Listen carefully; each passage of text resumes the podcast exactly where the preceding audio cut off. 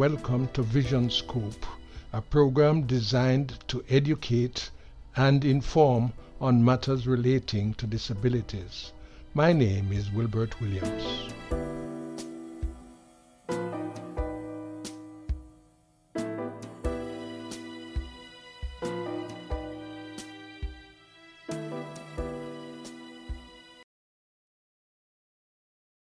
Hello and welcome to another in the series Vision Scope. I trust that you all had a happy Thanksgiving and that you are now looking forward to the Christmas celebrations. Today we feature the story of Aron George of Trinidad and Tobago. He is totally blind and has been persistent, working his way up to the point where he has established his own production company. And so we thought that you would gain some strength from this interview and also he has some very strong views. So sit back and listen to this interview, which was done by King Rocco and me and was first aired on Tell It Like It Is.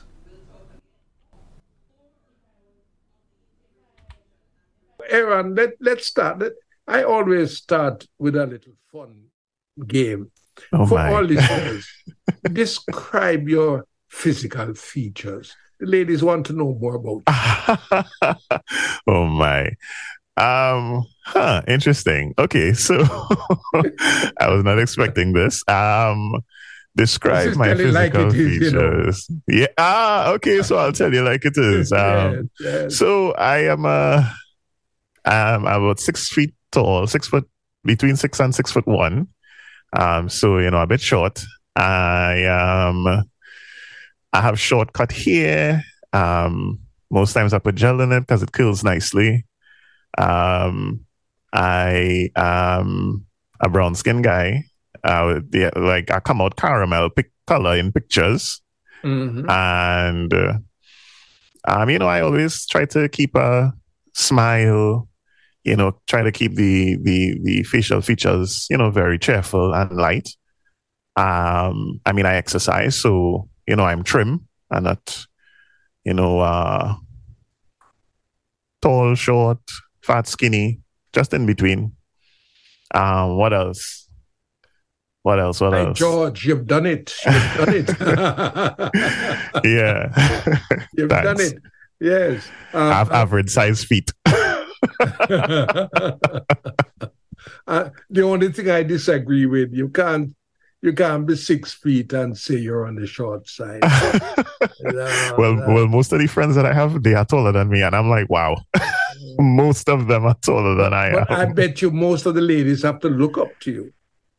Well, I mean, yeah, because I mean, ladies are shorter. Yeah, yeah, yeah. You know. But uh, it's, you know, it's always like, wow, why I, I could have just been a little bit taller, and I'd be taller, than- at least as taller.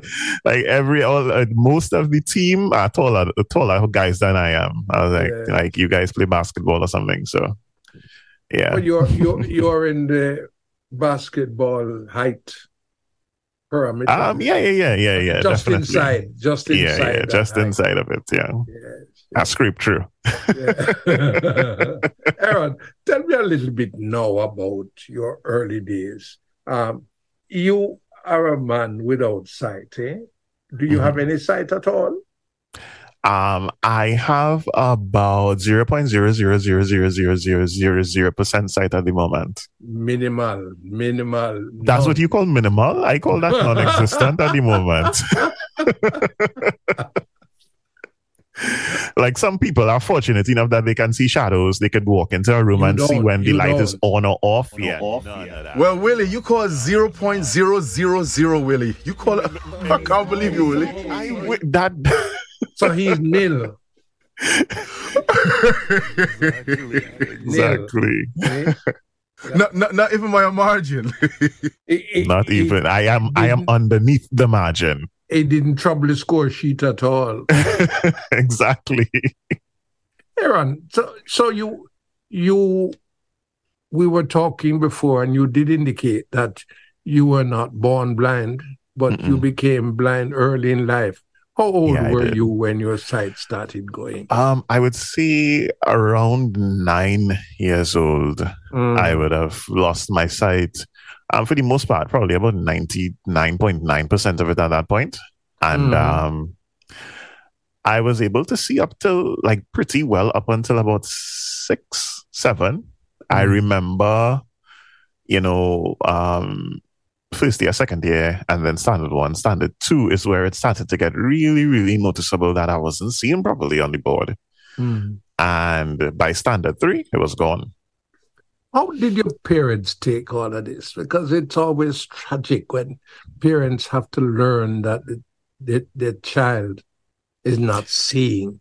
How did they take it?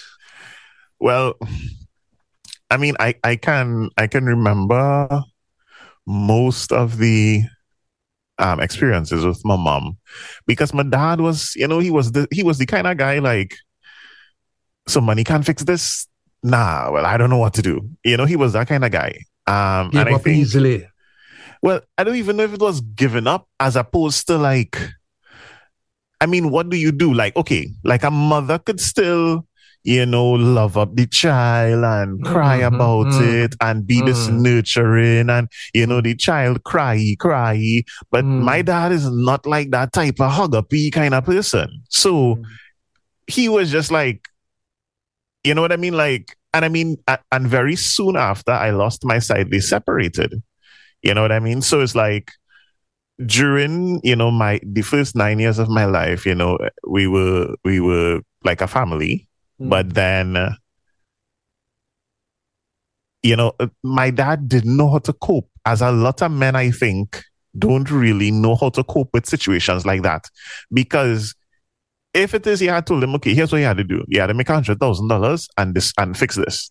He would have been fine He with that have- yes, yes. right? He would have just gone out and worked, worked, worked, worked, worked until it, but there is nothing you can do. You could pay for surgeries. The surgery's not really going to do much, Mm. right? Um, and, and that's about it. He, in his framework is not, he's not one of those sentimental kind of dads. He's like a roughneck kind of guy, you know? So I would imagine that, um, on from, through his perspective is like, yo, I don't know what to do about this. So yeah, I don't know what to do. Like, you know, have no other alternative for him if it is he can't contribute like financially or by doing something in a situation like that.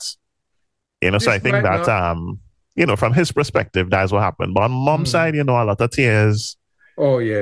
um, you know, running around trying to see what And could happen. Investigating. Yeah, searching, family Mm. members and stuff like that. You know, so I mean, I I don't know what other people experience, but um, it taught me very early, you know, that I if it is I am not happy, then the people around me are affected negatively by it.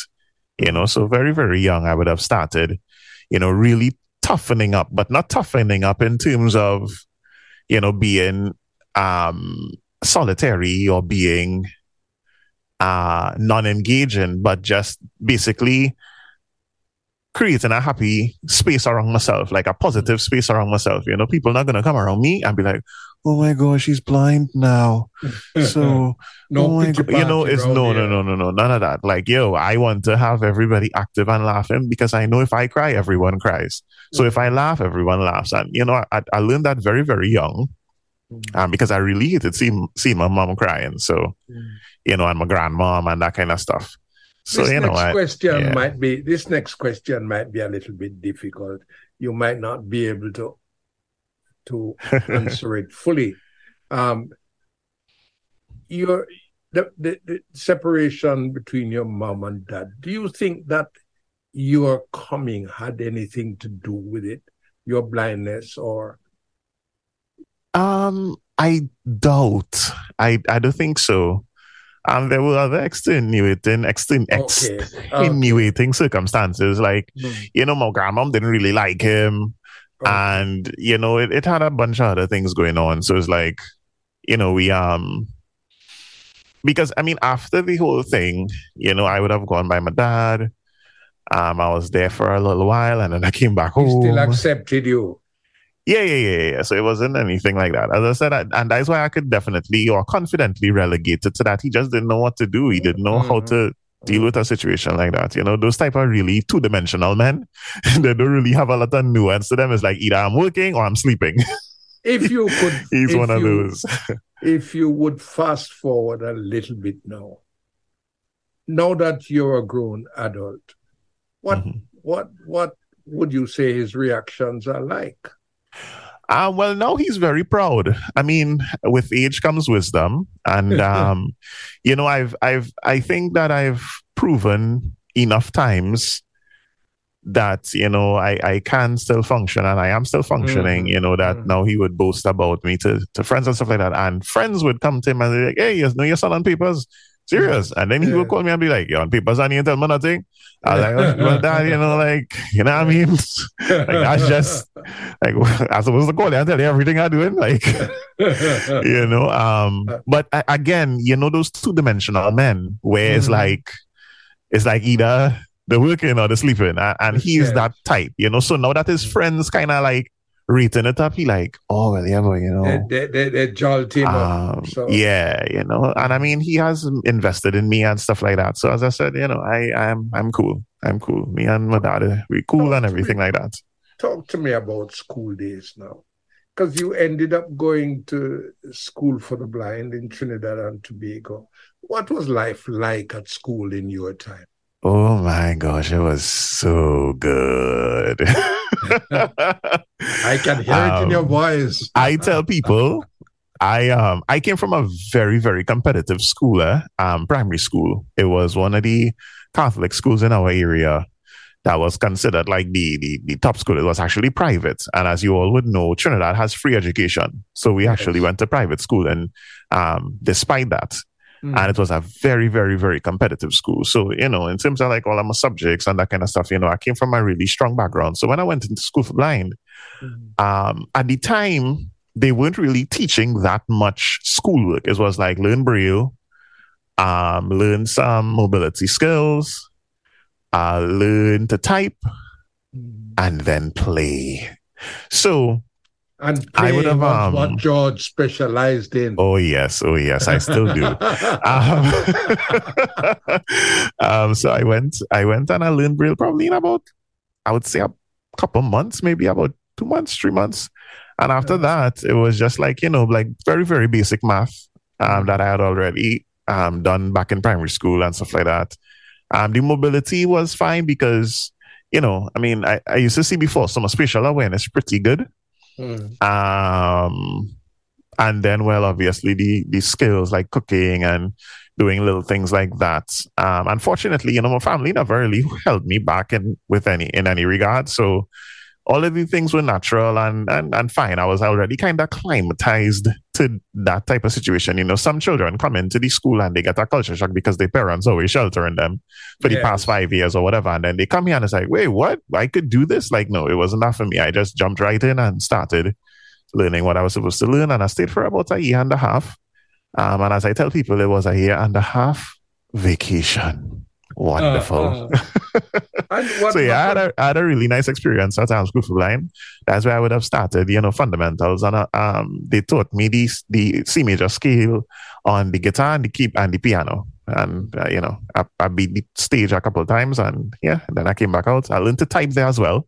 So when I came out, I was just able to jump onto a computer immediately and kind of figure my way around. You know, call some Oh, friends you- and be like, "Yo, fill in the few gaps," and that was it. So you ended up going back into regular school Yes, I went back to uh, mainstream after that. I did SEA. with, with with some competencies under your belt in that you could type Yes. and um, you had computer basic computer skills. yes. And that uh, what about mobility?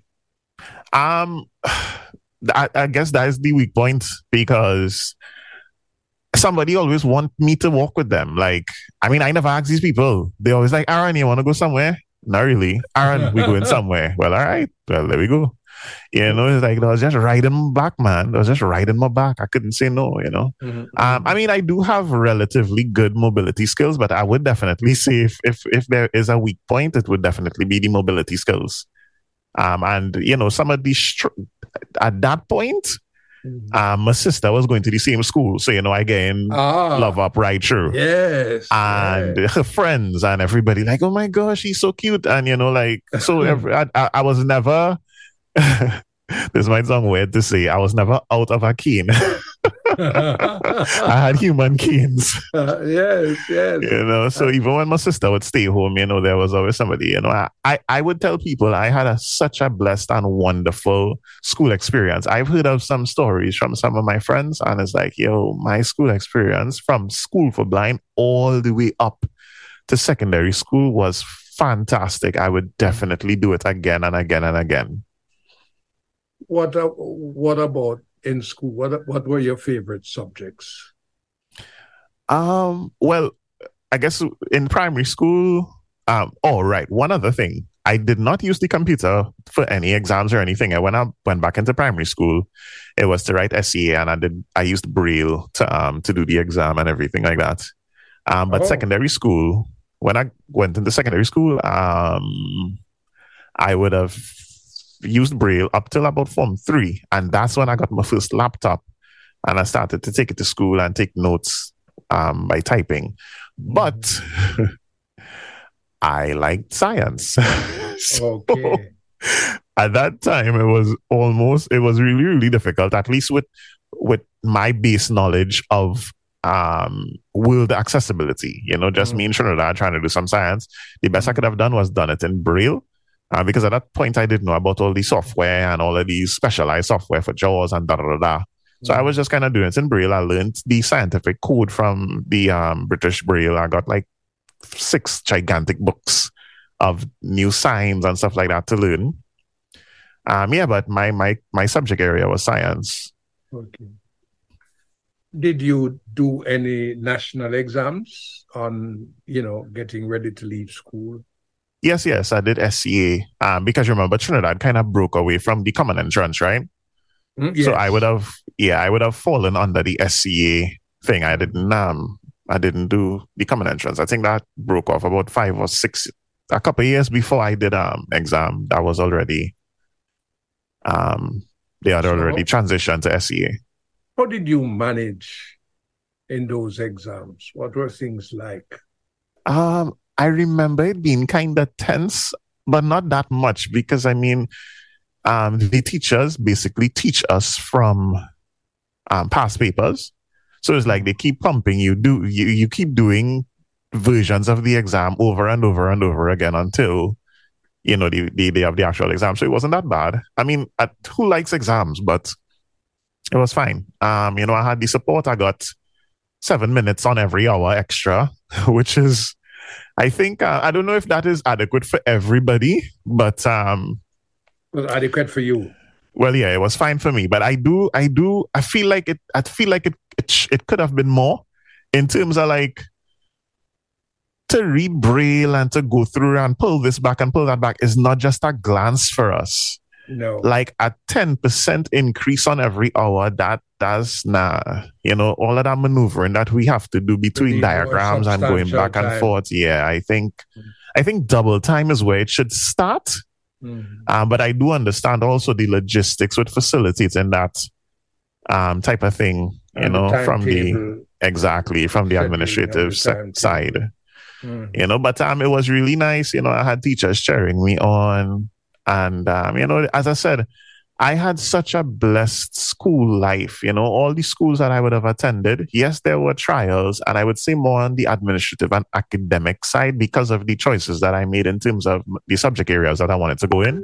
Mhm. But overall, teachers were wonderful. Overall, the students were wonderful. Like, you know, I, I can't remember, you know, I, I don't have like these stories where, oh my gosh, these people were bullying me or, you know, that kind of thing. It was Mm. really, really Mm. wonderful. God really, really blessed me with a, a really wonderful um, school tenure.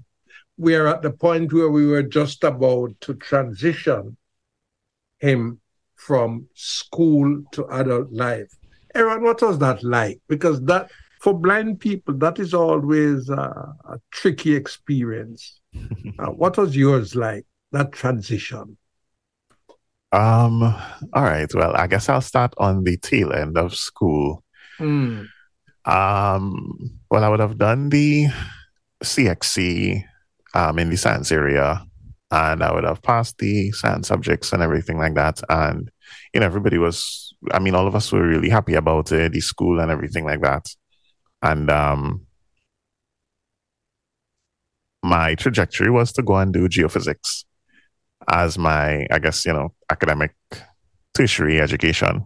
Mm-hmm. And um, I would have went and did SATs. I would have learned to do the SATs and written the SATs as well. Um, and I did, I did really, really good at the SATs. And um, I would have applied for Purdue University, and they accepted my application. Now, that has a huge caveat. So the caveat is this: when I sent in the information, they got the information, they acknowledged receipt of the documents and stuff like that. And this was probably July. So I would have um, I would have wanted to I guess commence my um, tenure at Purdue in September. So, you know, we going around trying to get scholarship money and all of that kind mm-hmm. of stuff.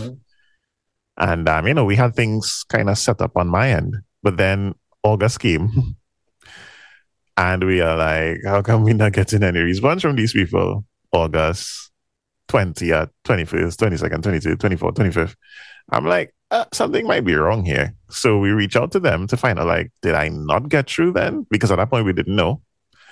And they started searching for my paperwork and they were not able to find it.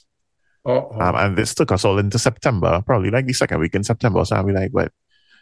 I mean, they acknowledge that they are seeing where it has been sent and received, but they can't find it for some reason.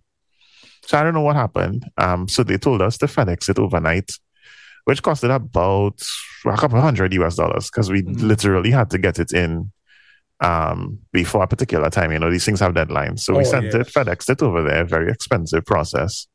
They received it, they went through it. They say, "Oh yeah, yeah, you definitely um, have the, I guess the um, prerequisites and qualifications to do the the degree. Mm. So that department sent it over to the admissions department. When the admission mm. department saw it, they was like, yeah, yeah, yeah, okay, cool. When they pulled up the database, the class was full. Mm-mm. So at that point, they were like, well, the class is full. Um, we're really sorry about that. And uh, we'll defer you to next year. And what that means is you wouldn't have to reapply or anything like that. You would um they would just automatically put you in at the top of the new list. Mm-hmm. So everybody was like, wow, okay. And um the thing about scholarships is they don't really work like that. Is either you use it now and you apply next year or you don't use it yeah. and you apply next year. So like those scholarships, um, at that point we like, well, we don't know if we would get through with these things again. And sometimes they'd have different scholarships next year and that kind of stuff. So that is where I think my transition into adulthood would have begun with that mm-hmm, kind of mm-hmm. um, news. I mean, but you must have been depressed with um, all of this, or you. I mean, strides. I, I, I guess I would call it that. I would guess I would say that I took it in strides because, I mean, when you're that young, it's like everything everything is so rose colored. It's like, I mean, yeah, this is a little setback, but like, yo, there are so many other things I could do in the year. But you Aron, know, so I was like, Aron, mm-hmm. I am trying to look through you, mm-hmm. and I see a young fighter in those days. Oh yeah, yeah, so, yeah, yeah, yeah, So did you put up a fight, or did you just say, uh, "Let fold my hands and let time pass by"? How did you well, approach it? Because Aron don't take things lying down. uh, you're sure right about that. Um, the thing is, again, because there were so many opportunities and things available to me at the time, mm. that would have just been the largest um, opportunity, uh, you know, in front of me. So mm. when that became kind of, you know, deferred, I was like, oh, okay, well, I guess I'll just do the other stuff that I want to do in the meantime. So I, in terms of directly fighting, like how you all could lose my paperwork and then tell me next year, and you know, like in that way, no, I didn't really um fight fight the situation in that way. Mm. Um, but I didn't, you know, just sit around. You know, I started sending out some applications and stuff like that and proposals to to do other things. Um, unfortunately, the TTBWA they were looking to start new programs and stuff like that. So I would have sent them a, a music training course that I would have wanted to launch through the TTBWA so that persons could learn music, play the keyboard and guitar and stuff like that. So you were going to teach it, or you you you wanted yes. to join the program? I was I was going to teach it. It, it didn't exist before. Uh, well, not in that way, I think. And um, I proposed to teach it.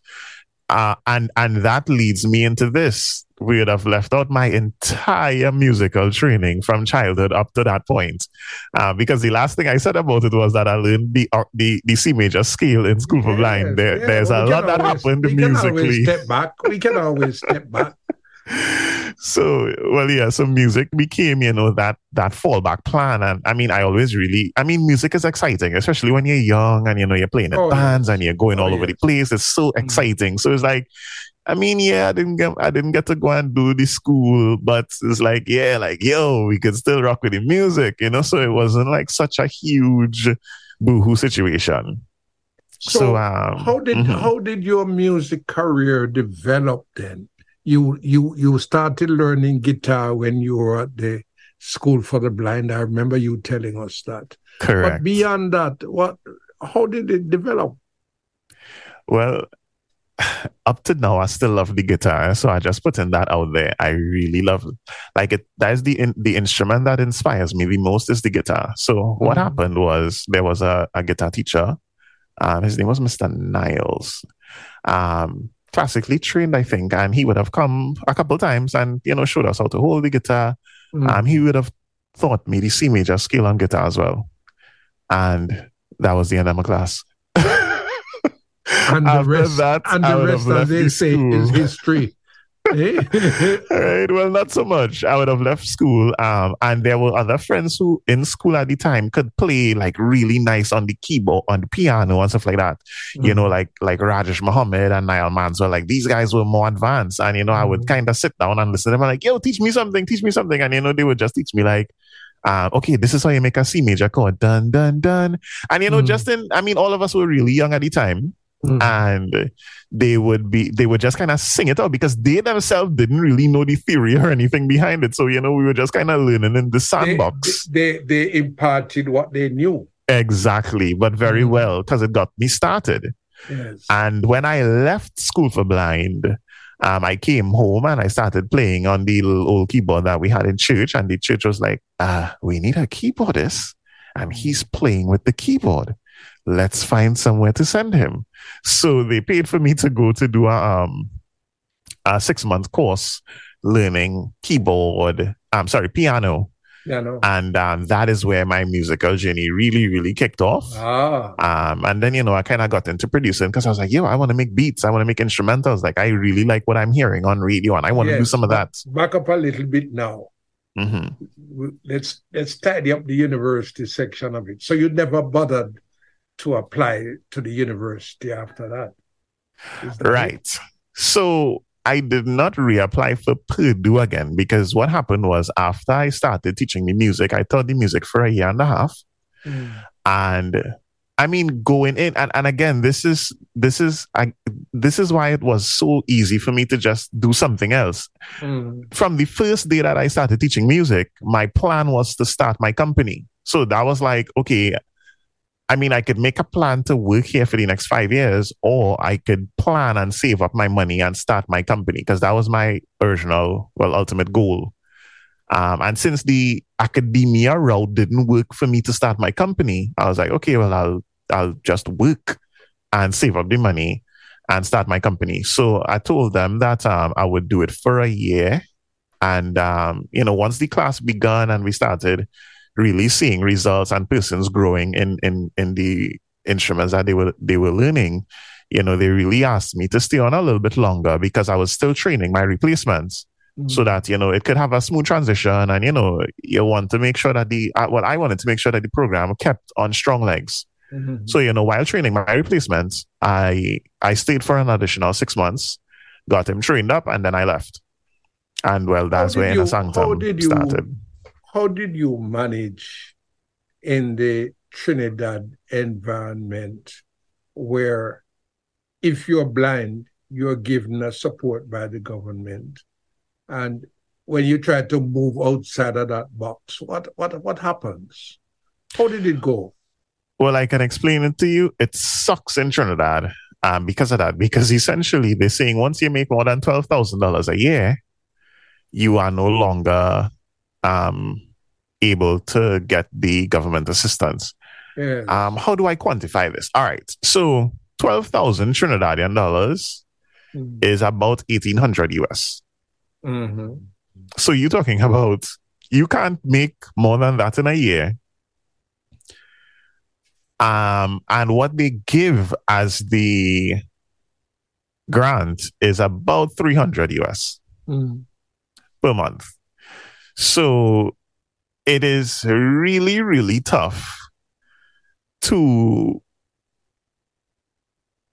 you know, to like, I guess there's no incentive. Weigh the option. There, exactly. There's it's no like incentive to move outside of this. I mean, no, no, no, no. Don't get me wrong. Eh? There is incentives, but it's the worst type of incentive it's like, okay, um, 300 US dollars cannot pay a monthly, a, a standard oh, person's monthly yes, living arrangement, right? So it encourages you to like, yo, I need to get more than this so that I can mm. live. I can mm. pay my rent, I can pay my bills, whatever, whatever. Mm. But at the same time, remember the types of jobs that would be available probably pay just a little bit more. So now you have to weigh the option of, okay, do I do nothing and get 300 US dollars? Or do I do something and lose that $300 and probably get $450, which is not that much more? So what did so, you do? You decided to to well, as I said, fortunately, I was able to save up. I, I was actually a, a tutor, yes, right? So but in were, the general sense, before. exactly, mm-hmm.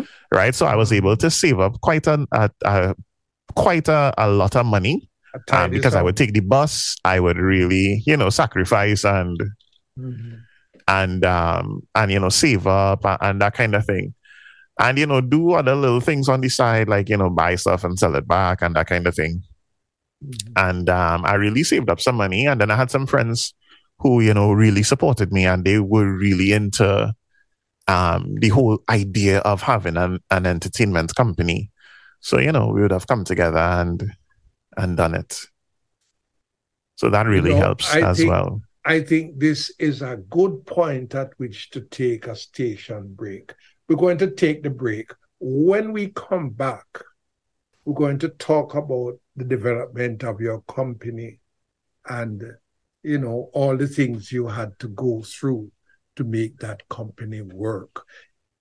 Aron, for the benefit of our listeners, what is the name of this company? Uh, the company's name is Inner Sanctum Entertainment Limited. Inner Sanctum. Inner Sanctum Entertainment, Entertainment Limited. Limited.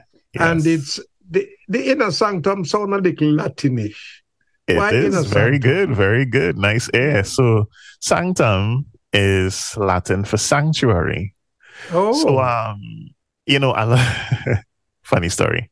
Mm. Um, when I, I mean, I just sat down and I was like, what could be a good name for a company? Something unique, something that sounds, you know, nice. And, uh, I, you know, I, I, I kind of played around, played around, played around, played around with different names and stuff like that. And I was like, you know what? Inner Sanctum.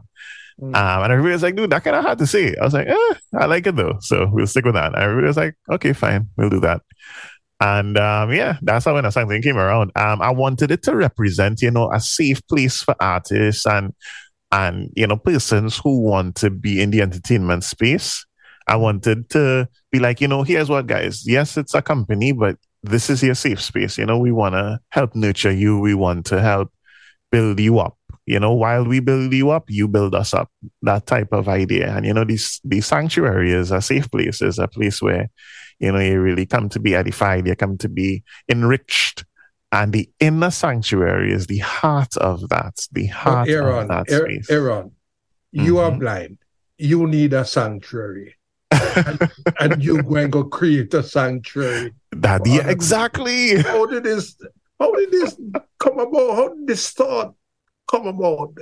Take us into your thought process. Because normally you should be folding your hands. But now you are talking about generating a sanctuary for other people.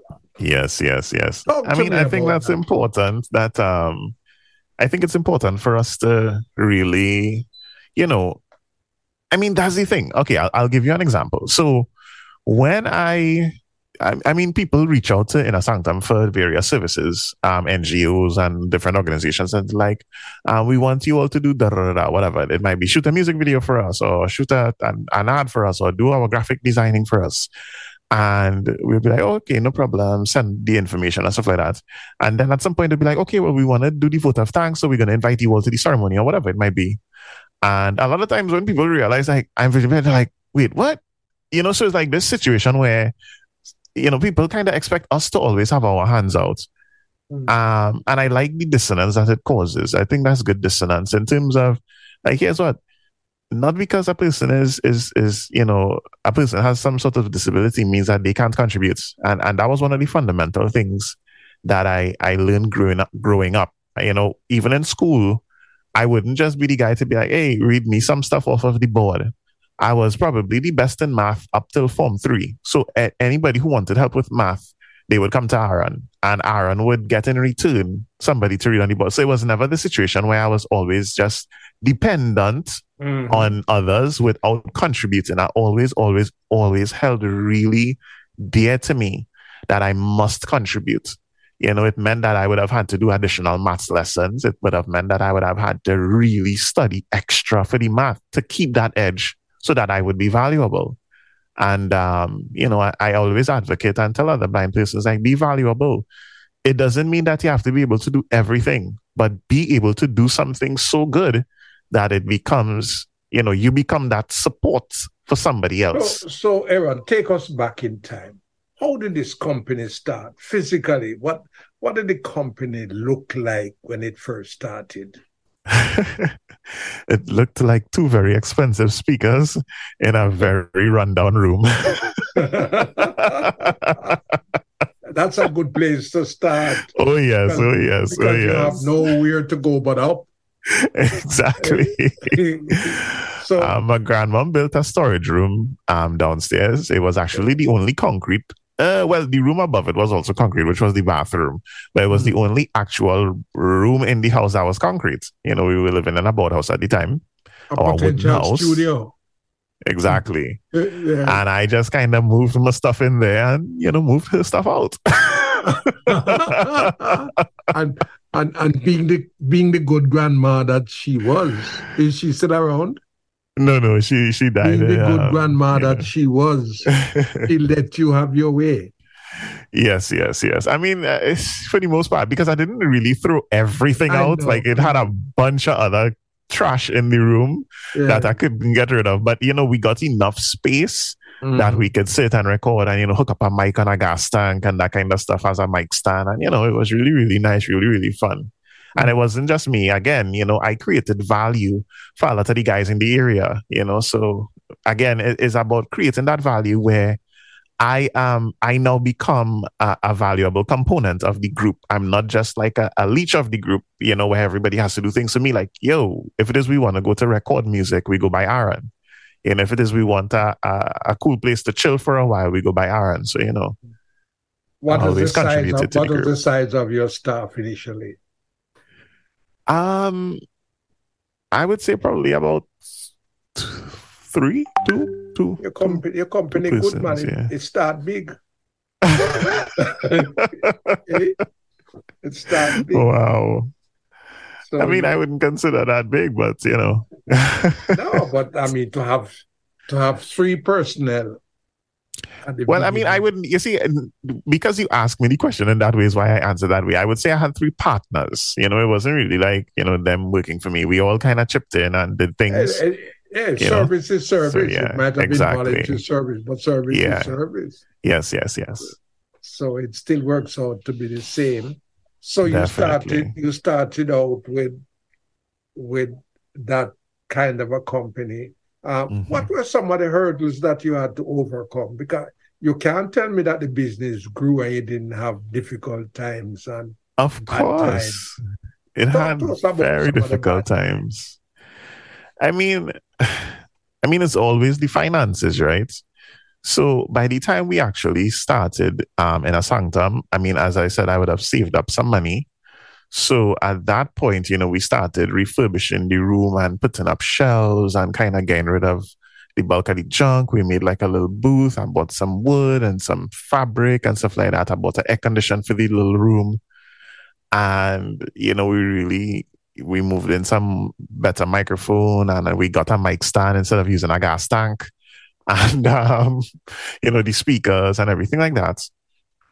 But um, I would say the major hurdle was just money. Like we were really just cohesive at that point. Mm-hmm. You know, we were really cohesive. Everybody wanted the same thing. Everybody's all of our trajectories were very similar. And yeah, and that like up up to that point, everything was the, the only hindrance was money. You know, we wish that we could mm-hmm. have done things to make more money. Um, but again, we were very young, and um, it's just like, yeah, I wouldn't say we had much other hindrances other than money. And well, you know, money leads into then we can't really promote that well. We can't really buy the types of equipment that we want. You know, we can't really expand or anything like that. So I would say money would have been the major, the major um, hurdle at that point. What are the major objectives of your company? So the major objectives of the company are to spread, share, and encourage persons in the gospel of Jesus Christ. So fundamental, day one, number one, is to expose people as much as possible to Jesus, expose them as much as possible to gospel music and gospel content, to diversify the landscape of the gospel content that we have, whether it be in audio or video or, you know, whatever, whatever arena it falls into to create, you know, a more dynamic environment for the sharing of, of the gospel. Fundamentally, that is what our aim at Inner Sanctum is right now and moving forward. Mm-hmm. And uh, so everything else spills out of that. Yeah. How, how are you finding it? Are you finding that you are getting the kind of support that you would like, or there is still some degree of hesitancy about coming to in, inner sanctum to do business? Um, well, here's the thing, right? I'm here today. so, I mean, you know, when I reach out to persons like, you know, Rocco and, and yourself, you know, you all are really open arms. Um, and for the most part, that is the response that I get. I mean, obviously, everyone has, you know, it, there are quarters where, for whatever reason, they don't want to support or they don't want to engage. Mm-hmm. But it's not mm-hmm. like I wouldn't say that it is. Um, it's not that bad to say, you know, you can really. It doesn't, as you, as you said, it doesn't really move the scoreboard or the score sheet. Mm-hmm. You know, um. So I mean, I, I, I mean, it, it is what it is, and I mean, I wish I could get yes a hundred percent of the time, that's not life. You know, even I could be the best of whatever and I wouldn't get the yes 100% of the times. So the times that I do get the yes, you know, I really try to capitalize and bring value to, you know, all the persons involved. But you um, have some you have some mm-hmm. clips you wanted to share with us. Uh, what what is the first thing you want to share with us? well, I don't want it to leave here and go empty no problem, no problem. Well, I mean, well, here it goes. So essentially, um, as I said, we really want to impact persons, and I mean, you all would have heard my my um some of my life story as um Mr. Wise would have sussed out. That's my job. very well, sir. Very well done. And um, you know, I am. I I would have had an opportunity. Um, reluctantly, I would have had an opportunity to teach uh, someone in the recent past. I'm, I, he's still my student. Um, but before that, remember, I said that I would have taught at the blind welfare for a year and a half. And I mean, teaching is a very um, interesting area. You know, you a few things have to come together. You have to be patient, definitely. You have to want that your students move forward, definitely. Um, to be a good teacher. I mean, anybody could teach, but to be a good teacher, you want to do that, you know. And I would have cultivated and, and done some Can courses and stuff like there? that. Your Mhm. student needs to want it too. Well, here's the thing. Sometimes you have to teach your student to want it because if you think of little children in school, Mhm. they don't want it. The teacher has to kind of bridge that gap and show Yeah. them how to be to- excited about it. You know when what I you mean? get to adult, when you get to adult life, Exactly. Well, hopefully by that point you start realizing the value of it. you you you, you should exercise your wants. Yes, yes, definitely. Mm. And again, uh, you know, those things contribute to, to being a good teacher. Mhm. I know. And um, you got to pull it out. exactly. Mhm. And unintentionally, I realized that. I mean, I I knew I, I I've always been patient. Um, I'm excitedly patient. So I'm not the type of patient where, you know, I sit and do nothing or I'm just sitting and just, you know, I am patient, but I'm excitedly patient. I would find all sorts of other things to do while I'm waiting. You know, that type of person, you leave them in the lobby, and when you come out, your lobby redecorated. I'm like that type of person. I mean, I'd be like, what happened here? You- Well, you left me waiting for an hour. So, so I was just supposed to sit and do nothing. No, I, d- I don't do that. Yeah. Um, so I realized that, you know, these attributes and, and uh, again, because of some of my qualifications in, in tutoring, um, I would have been able to assist a guy who everyone kind of discarded to, to produce. And when I look back now, he's, he's doing instrumentals and putting out music and stuff like that. And I'm like, Aron, this is this is really this is something that could be should be multiplied. Um, this is something that should be given to more persons. Um, because i'll tell you something. This this person he used to spend money to go to courses right? He really loved production. He he writes music and Mhm. he plays a few instruments and stuff like that. And i remember we went to a course together. This course costed 500 us dollars Mhm. approximately. I went to the course, he went to the course, and a few other persons went to the course. And uh, he didn't do anything in the course. He just sat and listened because he didn't have the computer competency to follow along in the class.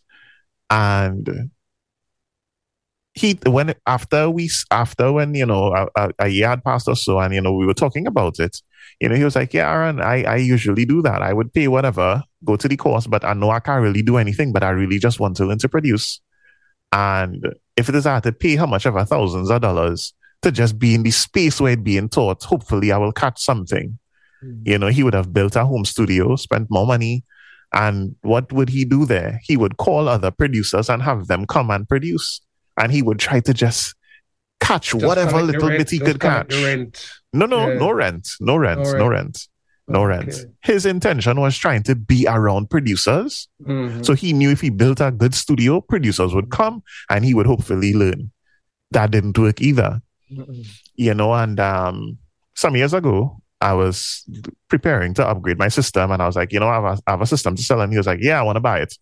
I was like, why? He was like, well, I want to have a new system in my studio. I was like, so you just produce? He was like, no, I want to learn though. And you know, we kind of dropped the conversation after that, Mm. and then we ended up coming back into contact. And he was like, Aron, you know, I still really want to learn to produce. Aron, I, I want to learn to produce. You don't know anybody who does teach. Da, da, da. Obviously, I know he hinting at me, right? But I'm like, I don't really want to teach. you know, so I hooked him up with somebody else, and you know, he came back and he was like, Aron, this not working, dude. This person not really taking it serious, you know, they're not really they're playing more on scenes and a, a lot of complaints. And I was like, oh my gosh. So it fell on your lap. it fell on my lap. And I knew of his history. I knew how tough it was for him. And I knew what he is willing and was willing to do to learn production. I was like, here's what. I can't promise you how long I would do this, but I will give you a start. Mhm. And, you know, we got his computer prepared. I installed the software for him and everything like that. And mind you, this is not just teaching someone to produce, but I also had to teach him the computer simultaneously. Mm-hmm.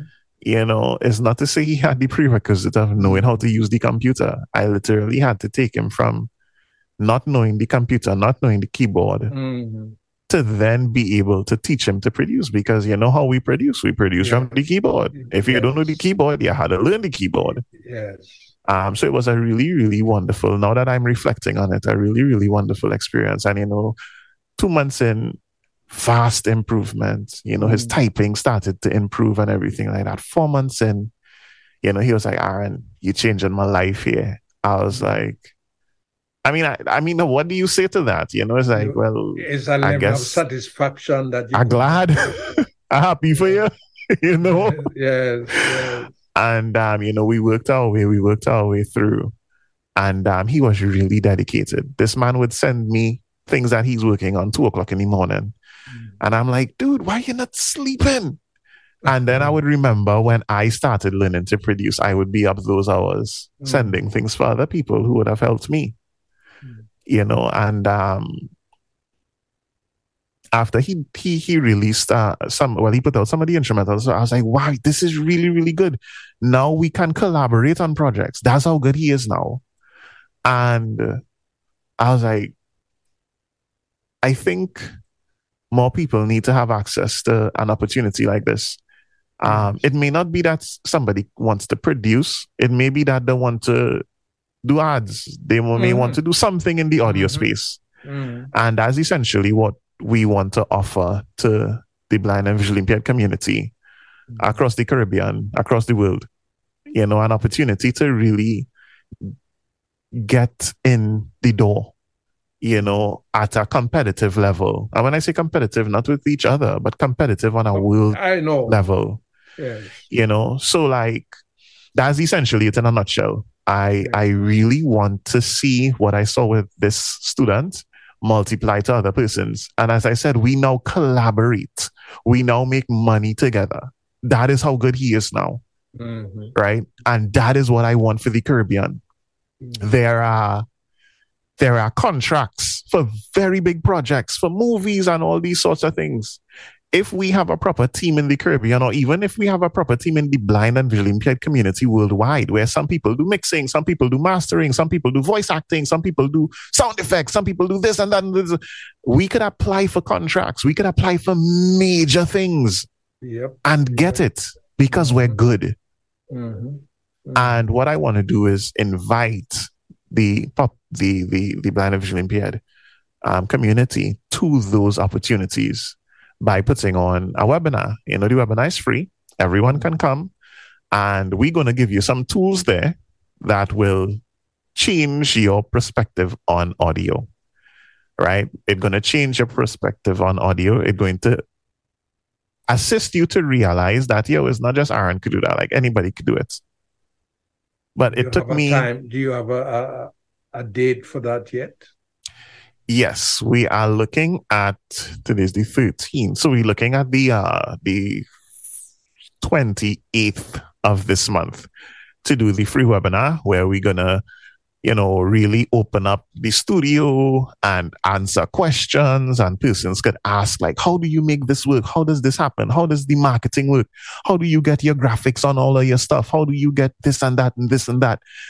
And you know, really, really um, you know, feed the questions and feed the curiosity and really light that fire. Because, I mean, if it is possible for me, and if it is possible for someone who, as I said, this guy had no computer skills at all, and now he is producing music that I can feel proud to collaborate with. Mhm. You know, I want to, I want to. to the listeners, I want to offer that to any blind and visually impaired person that wants to take their audio to another level. You know, there is so much to learn. And I know there are producers out there, persons who already have experience in audio, but there's always something new to learn and oh, something new Oh, there's a to lot. make money from. There's a lot to learn. So, so, so what are we looking at? Because you know the traditional thing, Aron. A lot of people use GoldWave. Is it you wish to get in? I mean, say what is it that we're looking at? Right. So GoldWave is lovely. It is lovely, lovely, I lovely. think so. I think but so. multiply GoldWave by a thousand and that Reaper. is what you get in reaper exactly Reaper. Reaper is, so we is approaching this from exactly we approaching this from the perspective that once we're done here you are working in a competitive industry whether it is you want to do sound layering whether it is you want to do live performances whether you want to do tuning whether you want to do audio capture all of that is accessible in reaper you want to do live streaming with effects all of that is a, is is possible through reaper so it covers quite quite quite a lot of ground as well as video So we're looking at only Trinidad and Tobago. We're looking to launches international. You're looking at right. Everywhere, everywhere, everywhere. So, Aron, So talk to Mhm. me now. Anybody coming to this course would have to install Reaper to begin with. that is correct. But here's the thing we're going to assist whomever is in the course with Mm. all of those things. You are. all we ask is that persons know the keyboard. I am not going to do that again. No, no, I don't blame you either. it, it it is good for a one-on-one but i am part of the one of the prerequisites if probably the only prerequisite is that persons need to know their keyboard. So come to the webinar and really hear what this thing is about because it's so much more so much wonderful should- things. In the promotion, you should say it. Hmm so that people don't turn up and with expectations of learning keyboard from scratch because no no no it's on the sign up form so if you Oh, can't sign up the form then most likely you can't be in the it's class on the sign up form. Oh, I, I don't I haven't Correct. seen it yet. Yeah, yeah, yeah. So I'll send all of the information and stuff like that to you all. Right. And, um, you know, persons could sign up for the webinar. Again, we, we require that persons because in the webinar, I'm going to tell you, okay, let's try this and let's try that and let's try this. You know what I mean? So the webinar is going to be action packed. It's going to be filled with so much of information, so much of things that you could leave the webinar immediately and start using without doing the course. So if it is you come to the webinar and you get what you need, whoa, dude, that's fine. That's wonderful. That's awesome. Right? The webinar is to really gear people up to get them started. Um, and we we created a, a, a very short link. Um, the name of the the course is the Audio Advantage. Audio Advantage. Audio Advantage. and yes, Advantage. because we're going to take advantage of this thing Mhm. big time. Mhm. Audio Advantage. So you go to bit.ly, that's B-I-T dot L-Y slash audio advantage. And you can fill out the form right now. Right. And wh- when it is you say, when it is you get to the question where it says, How did you hear about us? Put Wise Willie or put Rocco. right? Put Wise Willie or put Rocco. But make sure and fill that out. Right. Who sent you? Because we know people don't just hear things out of the blue sky. So you had to hear it from somewhere. And you heard it here. You heard it here first, as a matter of fact. So put Mhm. Wise Willie or put Rocco. Where who Or how did you hear about us? Up well, no, well, we know you all are from UVC radio. Okay. So, you know, I, I want names because I know names. once it's Wise Willie is UVC radio. Once it's Rocco is UVC radio. But if they just Mhm. put UVC radio, then I would know who's the favorite. okay, I see, I see what you mean. What you- right? And it's gonna be wonderful, you know. Um, and I- and yes, I do want to share some of the things that they're gonna get, some of the things that you're gonna be exposed to. Mm. Um, so yeah, should I should I start? Go ahead, go ahead. All right, thanks a lot. So this is one of the projects that I would have worked on. Um, it's a it's a mellifluous project, and and just to give persons an idea of the breadth of what is possible with Reaper, um, just to give a person an idea of, you know, sometimes you might think, well, these people probably don't know what genre I want to do, and they probably don't have the expertise to teach that, and da da da da. Um, this is just an example of um, a multi-genre piece Mhm. that you know persons can expect and and and you know we the, these things these things are very teachable and once you're willing to learn and you're really open and you're really dedicated and willing to work hard you can do this too I want to learn a little bit more about the man. Aron, when you are not in studio, what do you do? Um hmm, when i'm not in studio uh well i have um i teach some children music at church you know I have like a Mhm. little youth group and um i teach children uh different instruments some drum keyboard and um, stuff like that. Uh, what else do I do? I have a men's group that I'm a part of. You know, we do Bible study and we, you know, just have like general discussions, you know, about men stuff. Um, I do mm-hmm. some programming, like some web development and stuff like that. I mean, but that's still kind of attached to work, but I really like doing it. Like, it's, it's fun for me, you know, to play around with, you know, like different technologies and stuff like that. And um, yeah, I mean, watch YouTube videos about all sorts of different things, you know, what's going on in Israel, um, AI, you know, um, getting my feet wet in those spaces as well. Um, and that's pretty much so it. You, Other you, than that, everything else kind of has to do with. so company. you've been doing international news talks and things like that. Yes, I have. I have. I have. Okay. Okay. Okay. now, there's a biggie that I want to ask you about, and I notice you have sidestepped it in all of the discussion, and I'm here laughing. What about dating? Uh, well, right now I'm not dating uh, because I am on a quest to find a wife. Um, and I mean, is is not a matter of so, you know, Aron, just like, how are you going to find uh-huh. a wife if you don't do no, well, that's the thing. Um, I mean, okay, so the way it's presented, it sounds like it's the chicken and the egg, right? Like, okay, Aron, how are you gonna find a wife if it is you don't date? Mm-hmm. But you don't date, so how are you gonna find a wife type thing, right? Um, no, is the reason why I'm not dating is not because I um refuse to date. I am mm-hmm. just not dating because uh, obviously certain criteria would have to be met for that to happen. You know, so I'm I'm looking, I'm looking. It's just um Aron, you're the, a diplomat. You're a diplomat. You're a diplomat. now let's let's dissect this. this. I'm sure Prime Minister Rowley can do well with him right can do well with him rather right now. Oh yeah, he, he, you you could get a job in the White House.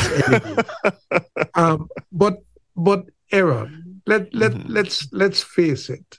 Mm-hmm. Some of the criteria that you're talking about, you will not see, mm-hmm. or you will not know of mm-hmm. until the dating experience. Wouldn't you admit that? Oh, yes, absolutely. So, without dating, mm-hmm. how are you going to determine whether things are going right for you or not going right for you?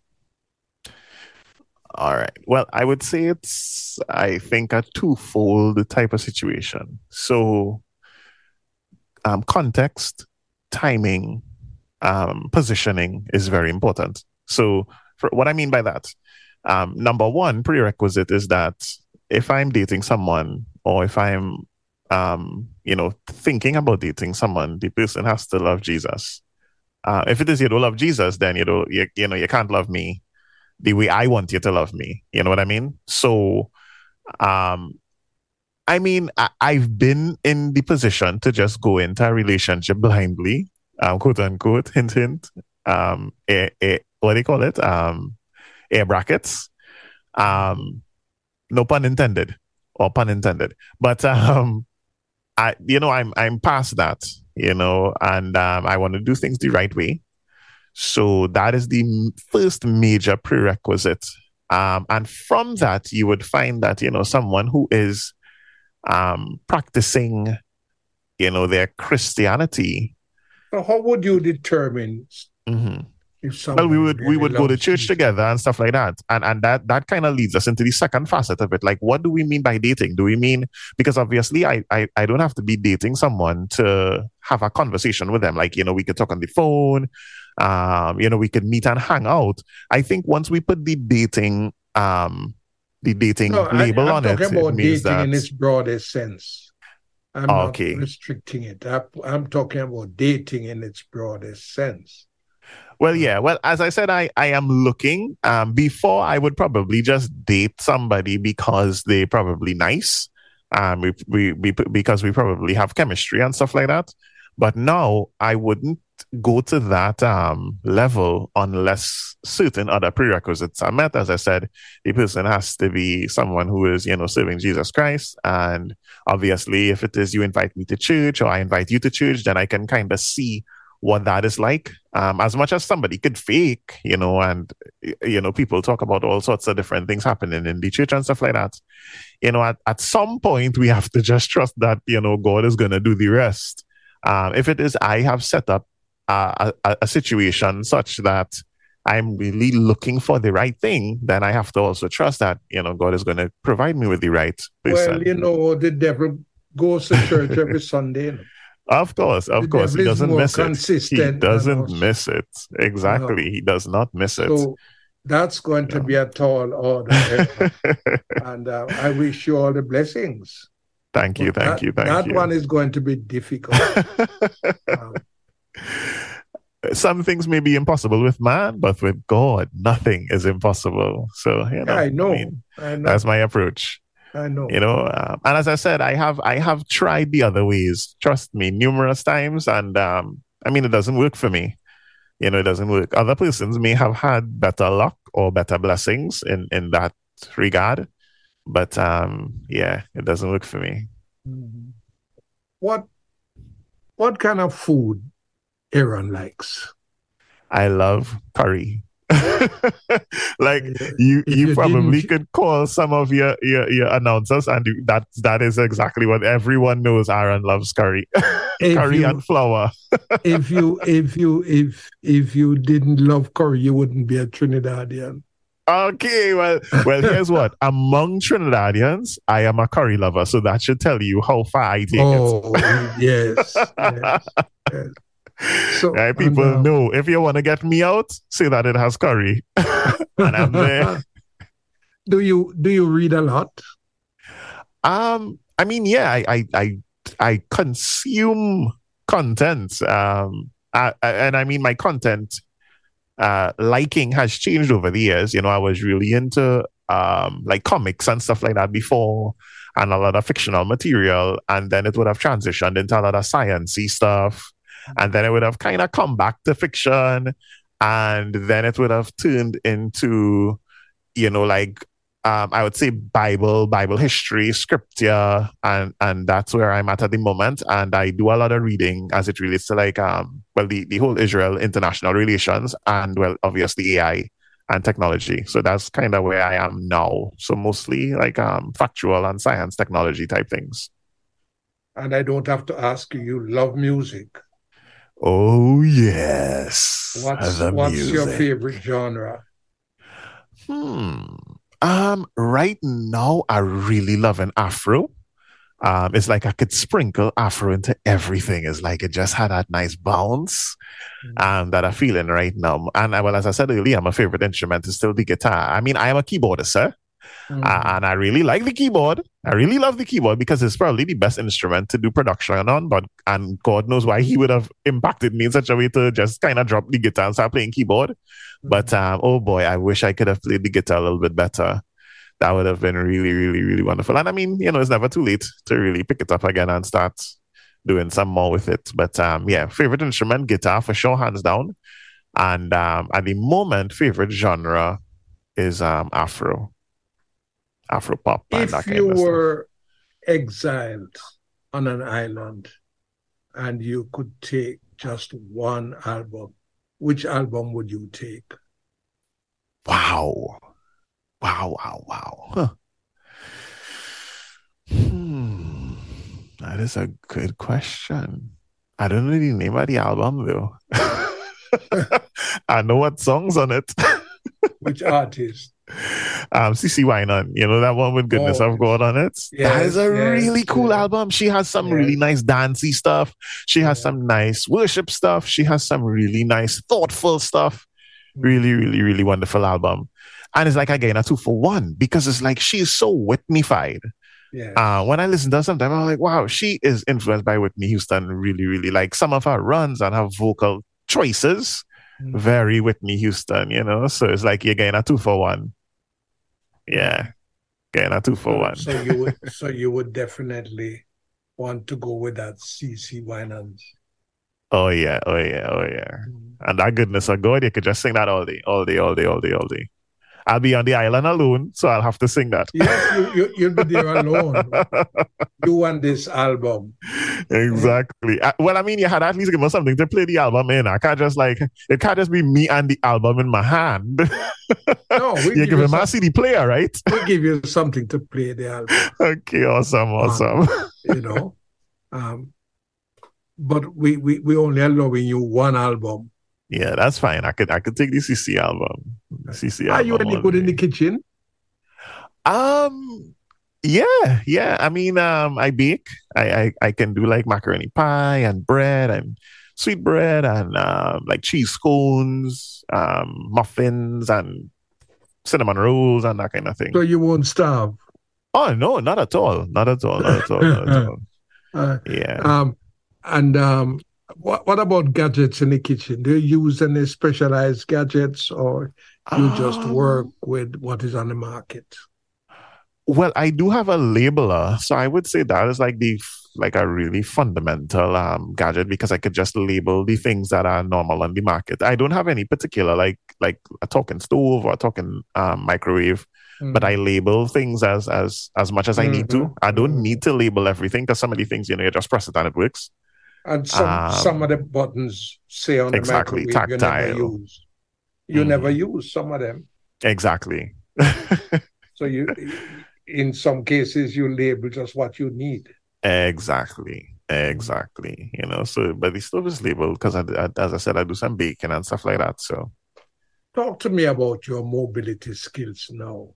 Now that you're an adult and you have to move around, do you still do you do cane travel or you work with escorts most of the time? All right, I'm really glad you asked that because I, I know that we were we were supposed to touch on this. Um, so while I was working in in uh, Blind Welfare Association, Trinidad Tobago Blind Welfare Association, that is where I really, really got to exercise my mobility skills. Um, because it would have been ridiculously expensive to travel the way I usually travel mm-hmm. um, to go there and come back. And as I said, I was trying to save money. So by necessity, you know, I started using the cane and really traveling around independently. Um, as soon as I left, though, totally regressed back to traveling with private transportation and escorts. Um, so I would say that my cane skills are fine if I need to use them, but um, obviously when you do practice something, you it, it it diminishes. You're not quite as proficient exactly you, you, would normally. Yeah.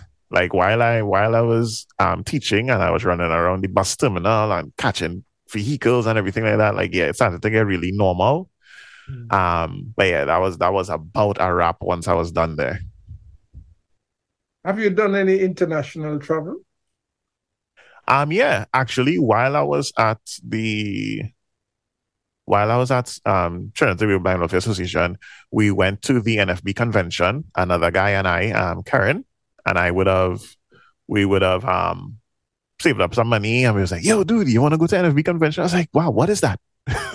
yeah, but what is it? What year was that? What year was that? That was 2013.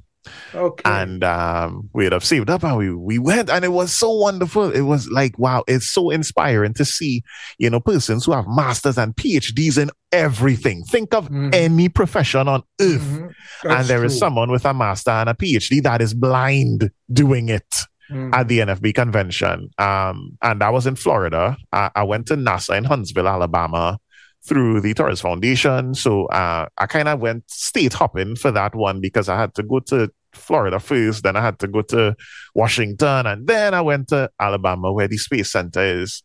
And that was back in my science days. Mm. Um, I would have gone to British Virgin Islands as well. I would have gone to Barbados. I would have gone to Guyana. So yeah, I've I've done a bit of traveling internationally, mm. and well, Tobago, obviously. yes, yeah. So you you you you have had some international experience. Yes, yes, yes.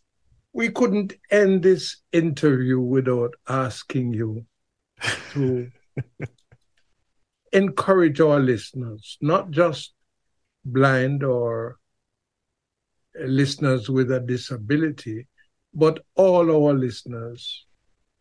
What encouragement would you like to leave with them? Um, whatever Guys. it might be. Take the next three minutes or so. Wonderful. I can leave you with one thing, but I'll leave you with two. But the two things that I was uh, I was saying, you know, number one, trust God. You know, a lot of times we hear it, and you know, persons. Uh, I mean, we we all a bit like we've been there, done that, heard that. Uh, but when we really do trust Him, and I'm not talking about just in a well, let me just see what will happen type of way. When we mm. really do put our trust in God, He really delivers. He over delivers, as a matter of fact. You know, His word says, I can do all things through Christ who strengthens me. We can only do all things because that's a promise, but we have to know where the strength come for, comes from. And you know that is Jesus Christ. So that's the first thing I would say, all the way. And I mean, if you listen to just the first thing, then you may not even need the second thing because they're going to come automatically. Make yourself valuable. You know, learn new things. I, again, one of the things that I think really helped me in, you know, cultivating long-lasting and mutually beneficial relationships is that I try to make myself valuable in a situation. I don't mind doing more than someone else. You know, as a matter of fact, a lot of times I would do more than the other persons. And then, you know what that causes? It causes other persons to do more. And we just continuously feed off of each other. Um, and, you know, a lot of times, persons with disabilities, um, and just people in general, you know, you find yourself solitary or left in solitude because nobody don't have any time for me and nobody do, don't pay any attention to me. And it's because for whatever reason, the people don't value you. And it starts with us, you know. Mm-hmm. Learn to keep a good conversation. Learn to do something that somebody else could find value in. You know, a lot of times we live in a world where everybody wants everybody else to do something for them. How about living in such a way that you are willing to do something for someone else? Mm-hmm. Mm-hmm. You know, so that's my two major, major pieces of advice. If you ask me to distill how I would have been able to get this far, trust God, number one, and make yourself valuable. It does mm-hmm. take work, it does take hard work, but make yourself valuable. Oh, so that's my two pieces of advice. If you have any questions or comments regarding this program, please address them to norwill2 at gmail.com. That is N O R W I L L number 2 at gmail.com. Thanks for listening. Have a happy and productive week. That's it for today. Join me next time when we will present another in the series Vision Scope. Music was provided by Rennie Williams Jr.